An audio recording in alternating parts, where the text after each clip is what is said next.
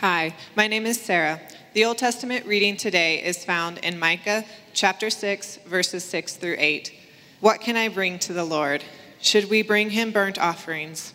Should we bow before God Most High with offerings of yearling calves? Should we offer him thousands of rams and 10,000 rivers of olive oil? Should we sacrifice our firstborn children to pay for our sins? No, O people, the Lord has told you what is good, and this is what he requires of you to do what is right, to love mercy, and to walk humbly with your God. The word of the Lord. Hi, my name is Nora. The New Testament reading is found in Colossians 2, verses 13 through 15. You were dead because of your sins and because your sinful nature was not yet cut away. Then God made you alive with Christ, for he forgave all our sins. He canceled the record of the charges against us and took it away by nailing it to the cross. In this way, he disarmed the spiritual rulers and authorities he shamed them publicly by his victory over them on the cross. The word of the Lord. Good morning. My name is Diana. Thank you for standing for the gospel reading found in Matthew 11, verses 28 to 30. Hear Jesus' invitation. Are you tired, worn out, burned out on religion? Come to me. Get away with me, and you'll recover your life. I'll show you how to take a real rest. Walk with me and work with me. Watch how I do it. Learn the unforced rhythms of grace. I won't lay anything heavy or ill fitting upon you. Keep company with me and you'll learn to live freely and lightly. The gospel of the Lord. Please remain standing while we pray. Lord, my prayer is very simple this morning that your Holy Spirit would descend upon this place, that you would open our eyes, our ears, our hearts, and our very lives to the work that you want to do in us. Thank you for being present with us this morning. We pray in Jesus' name. Amen. You can have a seat. Thank you for the very warm welcome. Um, and I will say, it's just pure joy to uh, be able to preach and bring God's word and to use gifts, as Glenn said. So thank you for the opportunity.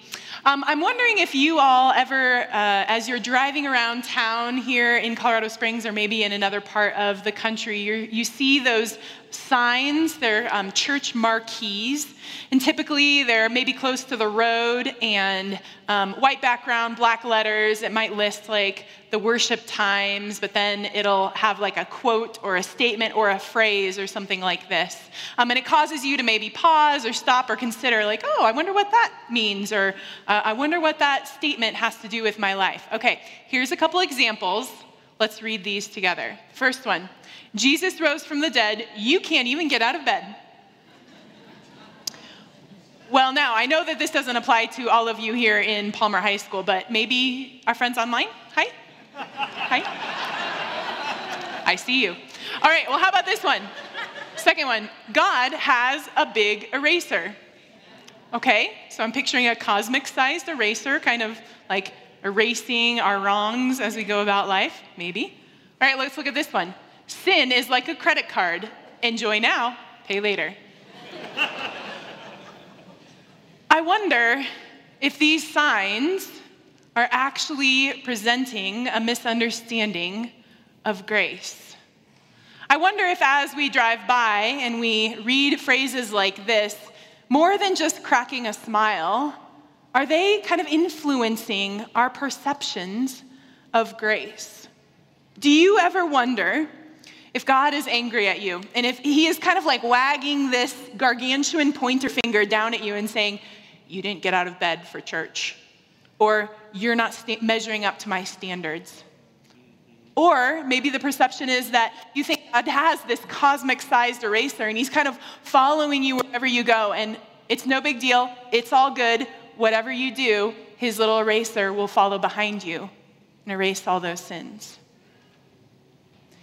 The question that I want to pose for us today as we begin is if at any point in your life have you had a misunderstanding of grace?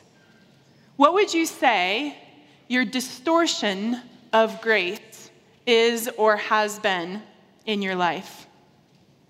Well, the passage today that we're looking at in the second chapter of Colossians addresses some distortions that were influencing the young church in the city of Colossae.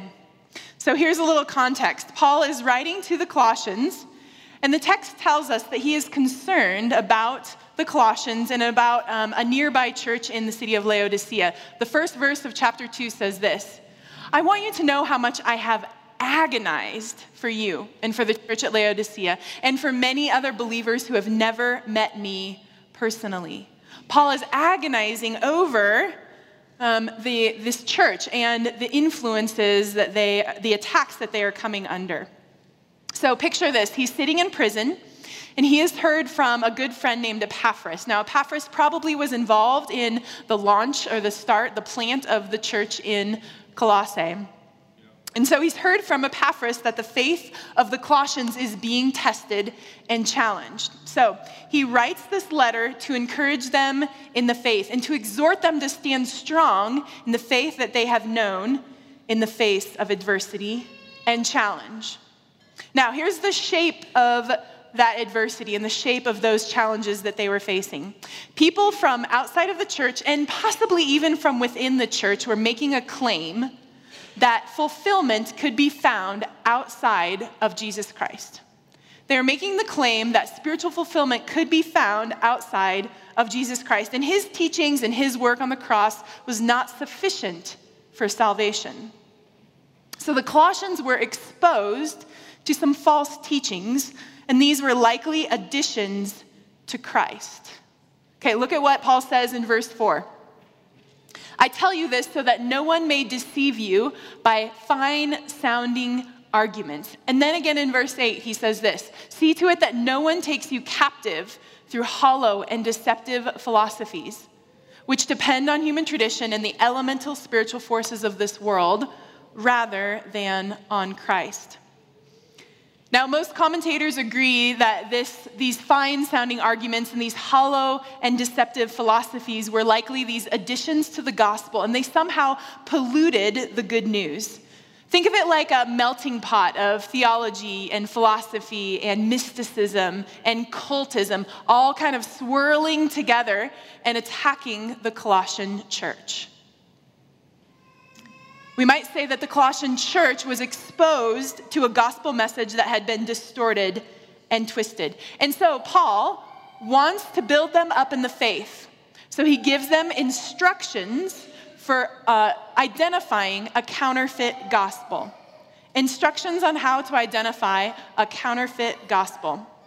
They needed to discern between the true gospel and the false gospel and continue to live their lives rooted in the true gospel. Now, I don't think that it's too much of a, a, leap to say that New Life Downtown and the Colossian Church probably have a few things in common, despite the fact that 2,000 years of history separates us. I think sometimes we are exposed to these hollow and deceptive philosophies. And specifically, there is one truth that is brought into question today perhaps in the same way that it was brought into question for the Colossian church, and it is this truth. Everything we need is from Christ and in Christ. Now, friends, this is foundational to our faith, right? Everything we need is in Christ. Everything we need is from Christ. But I think that there are additions and subtractions to this belief. Now, they can be really subtle, but they keep us from experiencing fullness and freedom in Christ. Remember those church marquee signs? I mean, maybe we just smile as we drive by, honk a horn, something like that. But I wonder if more than just showing up on church marquee signs, they're showing up in the conversations with our children. They're showing up in the ways that we pray in the ways that we think about ourselves and the ways that we understand our identity in Christ. I wonder if they influence us more than we are even aware of. What if we accept a counterfeit gospel that flows from a misunderstanding of grace? I think in general, we might be able to understand the kind of ways that grace is distorted by putting them into two different camps. And you all are going to be my physical representation. So, right down the middle, we've got two camps. The camp first of license. Okay, license says, I decide what is right and wrong for myself. I decide what is right and wrong for myself. So this leads us to believe that we can do anything we want and still receive grace. So we might say things like, well, I'm only human, or nobody's perfect, so why even try? Or we picture that kind of cosmic sized eraser going around and um, erasing all of our sins or all of our wrongs. So grace is distorted into a license to sin and do whatever I want for myself. You may be familiar with a somewhat new adventure sport called base jumping, okay? So, base jumping, in essence, is you put a parachute on your back and you step off a ledge, okay? Now, you will never, ever, ever, ever, ever, ever, ever, ever, ever see me do this, but for those of us that trust base jumping, you put the parachute on your back, you step off a ledge. I wonder if this idea of license, the camp of license, is where we believe okay, grace is gonna just go ahead and catch me, so I can do whatever I want. I can recklessly kind of step off the ledge into a life of sin and making my own decisions because I know that that parachute is going to catch me. Grace will be there to catch me. I wonder if sometimes that's how we view that camp of license. Okay, on the other side, we've got the camp of legalism. And legalism says simply, I do what is right according to God's commands. I am doing the right thing that God commands. So, this leads us to believe that we have to strive and we have to work for grace. We have to earn it. So, we might say things like, I am going to be good enough to earn God's grace. I'm going to measure up to his standards, or I'm going to keep the rules. Because if I keep the rules, God will love me. Okay? God is this harsh judge who places unreasonable standards on us, and then he condemns us when we can't keep them. And so grace is kind of distorted into a works based righteousness, and salvation is earned by keeping standards and by keeping the rules. There's another adventure sport that is a little more local here in the Colorado Springs area. It's the Manitou Springs Incline. Anyone? Okay. Yeah, I don't do base jumping, I do the incline. I remember the first time that I did the Manitou Springs incline. Um, basically, I call this like a Stairmaster on steroids, because you're standing at the bottom of the incline and you look up, and it's about one mile of steps, an old cog railway, and there's railroad ties, and you basically just trudge uphill for a mile blood, sweat, and tears. Okay, so I'm at the bottom of the incline looking up, and I see the summit, and I think, I got this. Okay, no big deal. So I start climbing, and I'm trudging, and I'm working hard. And I get to what I thought was the top. Now, you, know, you all know, who have, you, those of you who have done this, you know what I'm talking about. I get to the top. No, no, no, no, no. This isn't the top. This is what's called the false summit. And I come to find out, as I look beyond, I'm peering up a little bit further, there are more steps. Not only are there more steps, there are 1,000 more steps that I have to do to get to the top. And I come to find out, I'm talking to somebody there at what's now called the bailout point, and they're like, oh yeah, no, this isn't the top. That's the top, and you have to keep going. You know what I said? Who moved the finish line? You mean to tell me that I have to keep climbing, working hard, spending my calories to get to the top of the incline? I wonder if, when we are in the camp of legalism, we are asking the same question Who moved to the finish line? Why do I have to keep trudging, working, earning God's favor and earning his love. Sometimes it's literally blood, sweat, and tears to get to the top. We feel like we have to keep climbing. I think when we're in one of these camps, we tend to overemphasize what is an important aspect of the gospel. Because in the license camp, we might say, yes, grace abounds. Yes, God forgives us our sins. It's true that God's grace covers our sins. And yes, in the legalism camp, we say God calls us to live holy lives. God calls us to live obedient to his commands. But here's the thing the giving of God's grace does not lessen God's expectation that we live holy lives. And then there are no conditions that need to be met and no standards that need to be kept in order to earn God's grace. And friends, I think when we identify what camp we are in, we might say, I gotta fix this. And I don't know if you're sitting here today and you're like, yep, Amber, I'm over here. Amber, I'm over here. It was a beautiful thing to be able to talk to people in between the services, and they were like, My whole life I've lived in the legalism camp. Or, right now, I'm in the license camp. I think what we tend to do when we identify what camp we're in is we say, I gotta fix this. And so the pendulum starts swinging from side to side. And what this looks like is if we're over in the license camp, it's like, okay, I need to curb those sinful tendencies and start adhering to the rules that God has laid out for me. Or if we're in the legalism camp, the pendulum swings over here and we think, I need to pepper my life with a little sin. I need to mix things up. I need to loosen it up a little bit right? Here's the thing it does no good to leave one error for the other.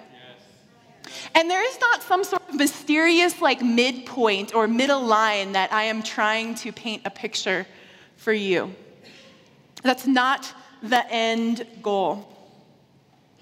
I think this distortion of grace has been common for churches throughout history, not only the Colossian church and not only present day. It has been true for churches throughout history, for the church throughout history. The ancient church father Tertullian once said this Just as Jesus was crucified between two thieves, so the gospel is ever crucified between these two errors. I think just like the Colossians were exposed to some hollow and deceptive philosophies that were polluting the church, I wonder if we too are exposed to some hollow and deceptive philosophies in these distortions of grace.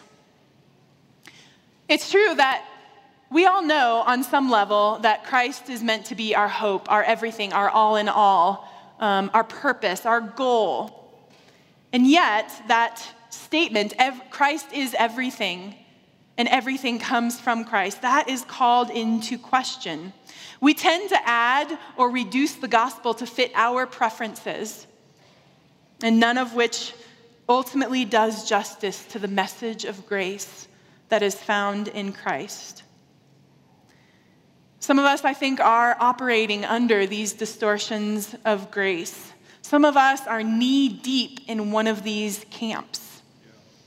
And it might feel like you're stuck and you don't know where to go and you don't know what to do.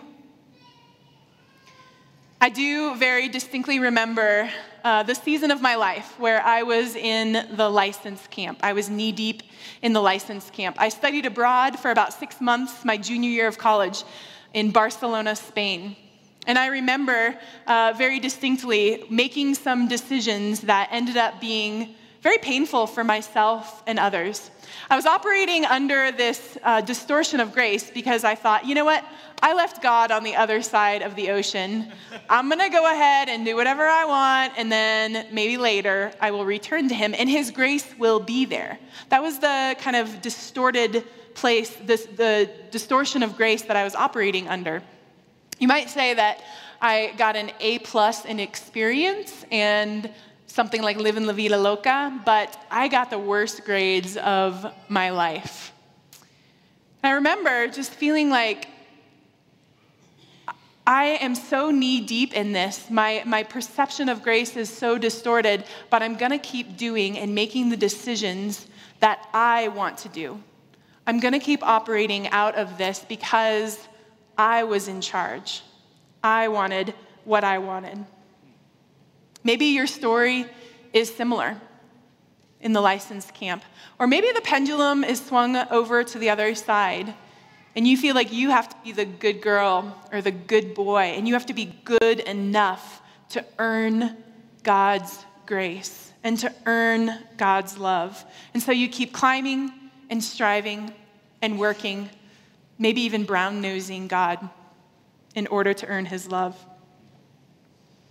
I think we have to reveal how these are distorted views of grace. We have to reveal them for what they are and how they lead us to a counterfeit gospel. Ultimately, these distorted views of grace kind of point to a root issue. They point to spiritual problems that need to be addressed. And I think the root of these problems oftentimes stem from various things, but the common denominator has to do with our independence. I think we don't like to think that we need wisdom and correction daily. And so, what we'll do is kind of wink at sin in the license camp. Or we like having control over our lives, we like having power over other people. And so, we'll scold ourselves and we'll scold other people for not keeping the rules and not measuring up to the standards. And ultimately, beneath both of these is this belief that we can do it on our own.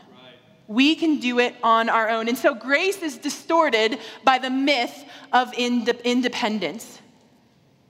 Grace is distorted by the myth of independence. And friends, these are hollow and deceptive philosophies because they allow us to live independent of Christ, independent of his work that has been done for us. And we ultimately avoid the heart transformation that only Christ can bring about. We might actually say that license and legalism are just different strategies for self salvation. Self salvation, which is built on human effort. License and legalism might be just different ways of us saying, I'm going to go ahead and save myself. Yeah.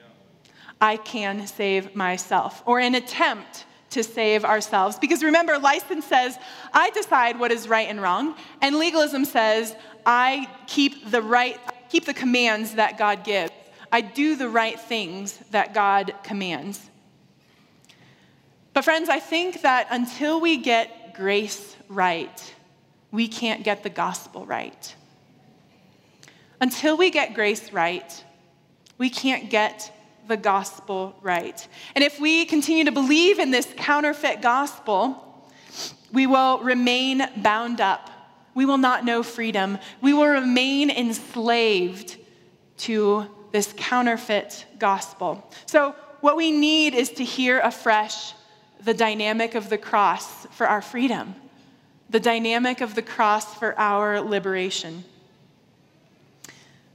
I wonder if straightening out our understanding of grace first means recognizing that something needs to be done for us and that the gospel is good news. It's good news about something that has been done for us, not something that we have done for ourselves.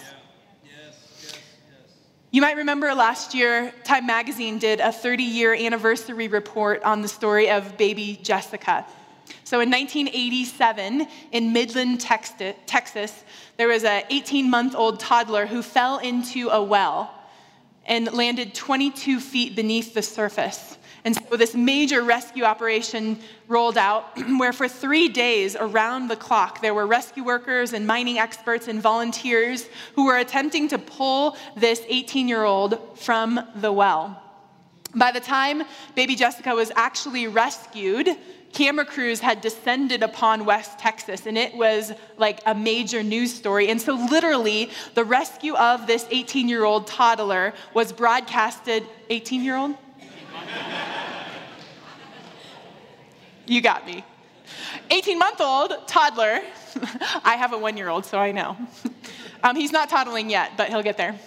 The rescue of this small baby was carried out on live television. And so it was as if all of America saw this toddler in the arms of a paramedic, right? Broken, bandaged, bruised. And you could hear like the collective sigh of rescue that she was pulled from the grip of death, that she was pulled from the pit. Death no longer had the final word. It was as if we said, Yes, amen, tears of joy. She was pulled from the well. I wonder if, like baby Jessica, we are helpless. We are at the bottom of the pit. We are in the bottom of the well, and we cannot simply do anything to get ourselves out of it. We need a rescue. We can't oomph our way out of it. We can't charm our way out of it. We can't work our way out of it. We need someone to do something for us that we cannot do for ourselves. We need to hear the good news that we have been rescued, we have been saved, we have been redeemed. We have been released from the grip of death and pulled from the pit. And God has accomplished salvation for us through Christ in order to bring us into right relationship with Him and eventually to cover all of the effects of sin in the world. Look at what Paul says to the Colossians in verse 13. This is the good news, friends.